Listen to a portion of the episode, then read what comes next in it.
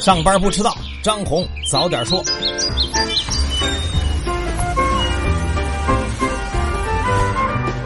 各位听友早，今天是四月二十四号星期三，欢迎收听今天的张红早点说。上来还是说大事儿，首先还是斯里兰卡系列爆炸的最新情况。据路透社消息，昨天极端组织伊斯兰国，也就是 IS，宣称对斯里兰卡连环爆炸案负责。目前呢，连环爆炸案已经造成了死亡人数上升到三百二十一人，超过五百人受伤。警方已经逮捕了四十名嫌疑人。斯里兰卡国防部长表示，根据初步调查，连环爆炸袭击事件是极端组织为了报复在三月十五号新西兰两座清真寺所发生的大规模枪击案。同时呢，他还宣布，制造这起系列恐怖袭击的是两个本国的宗教极端组织，而并非此前以为的一个。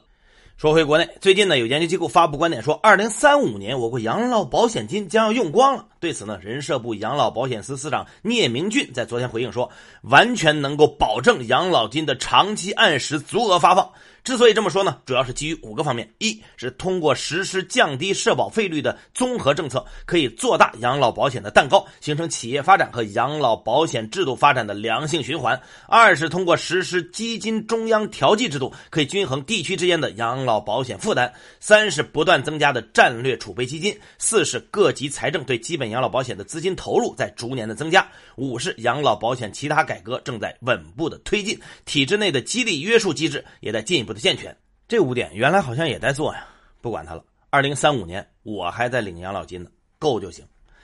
接着说两个数据，昨天据国家税务总局发布的数据显示，今年一季度全国累计新增减税三千四百一十一亿，其中个税减税呢占据了半壁江山，减税规模达到了一千六百八十六亿，平摊一下，相当于人均减税八百五十五块钱。你可以算算自己是不是又拖后腿了。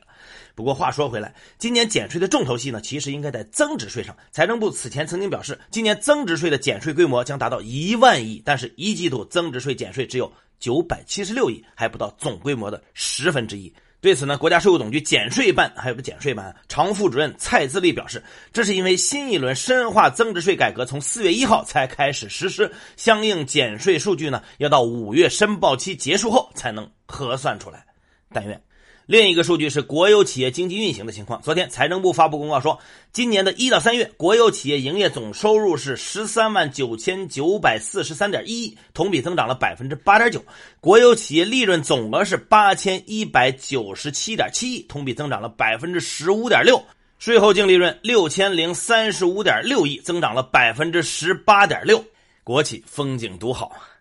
接下来说说科创板。昨天上交所回答了关于企业提交首轮问询的相关问题。截至昨天，共计受理企业申请九十家，已经发出首轮问询七十四家。但目前科创板申报企业所披露的招股说明书质量参差不齐，主要体现在五个不够：一是对科技创新相关事项的披露不够充分；二是对企业业务模式的披露不够清晰；三是对企业生产经营和技术风险的揭示不够到位；四是信息披露的语言表述不够友好；五是文。文件格式和内容安排不够规范，上交所再次提醒各发行人和中介机构务必严格按照科创板注册制的相关规则要求制作修改招股说明书。上交所呢，对存在突出问题的招股说明书将刨根问底，持续加大问询的力度。好事儿别成证交所的发审委就行。接下来说说猪肉价格。现在呢，非洲猪瘟基本上已经是遍及全国了。那么猪肉价格会怎么涨呢？昨天农业农村部给出了预判，今年全年的猪肉产量将会下降，到后期呢，生猪供应会逐渐的趋紧，四季度活猪价格将会突破二零一六年的历史高点。据专家初步预计呢，下半年猪肉价格的同比涨幅可能会超过百分之七十。那在股市上呢，昨天的猪产业链的概念股也都持续的走强，和丰牧业呀、正红科技啊、德力斯等等多只个股都涨停了。而据刚刚披露完毕的公募基金一季报显示，公募基金明显加仓了包括生猪养殖行业在内的农林牧渔业。谢谢二师兄。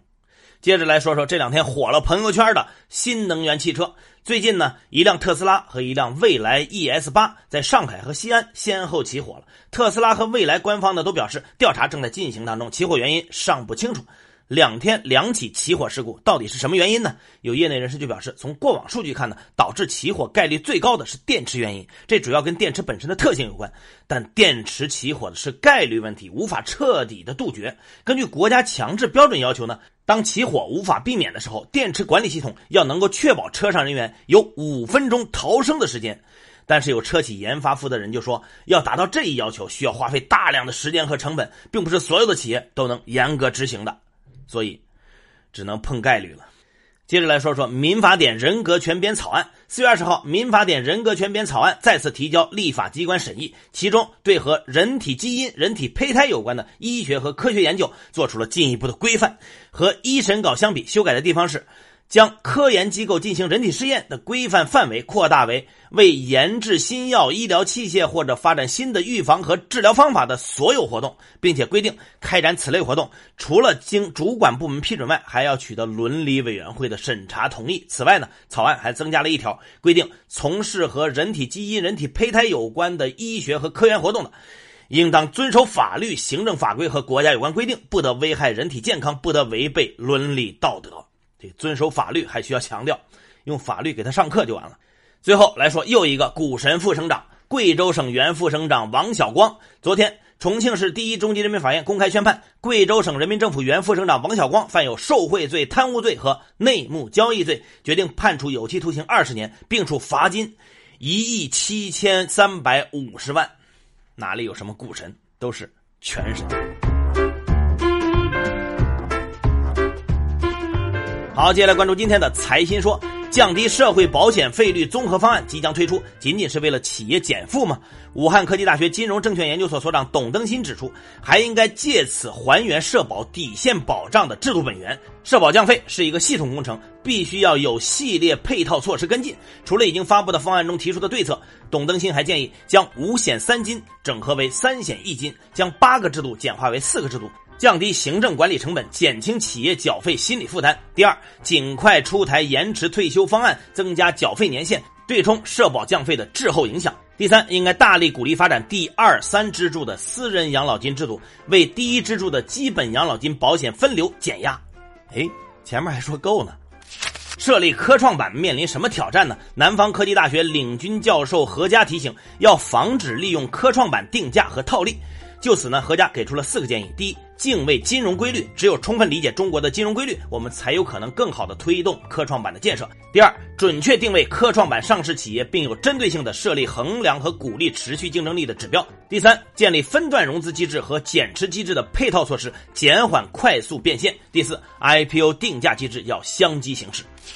地方立法存在多大的发展空间呢？云南省人大常委会法制工作委员会副主任田成友发现，表面上看地方立法呢很热闹很冲动，到了真正的立法实践，无论是在立项还是论证、审议、通过等环节，都是越来越慎重、严格和保守。地方立法的发展空间受限。田成友给出了两个原则：地方立法必须保持必要的谦抑和服从，严格依法立法，牢固树立法治统一，尊重各地区民族差异性和文化多样性，应该允许地方试错纠错。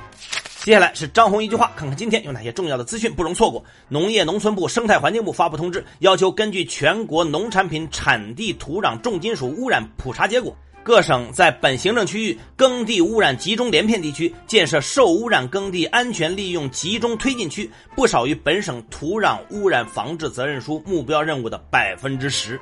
目前已经有十九个省份发布了二零一九年一季度经济数据，其中十四个省份增速超出或者符合其设定的目标增速，海南、青海、广西、陕西、内蒙古等五省份低于目标增速，天津、重庆等二零一八年增速下降较快的省份状况有所改善。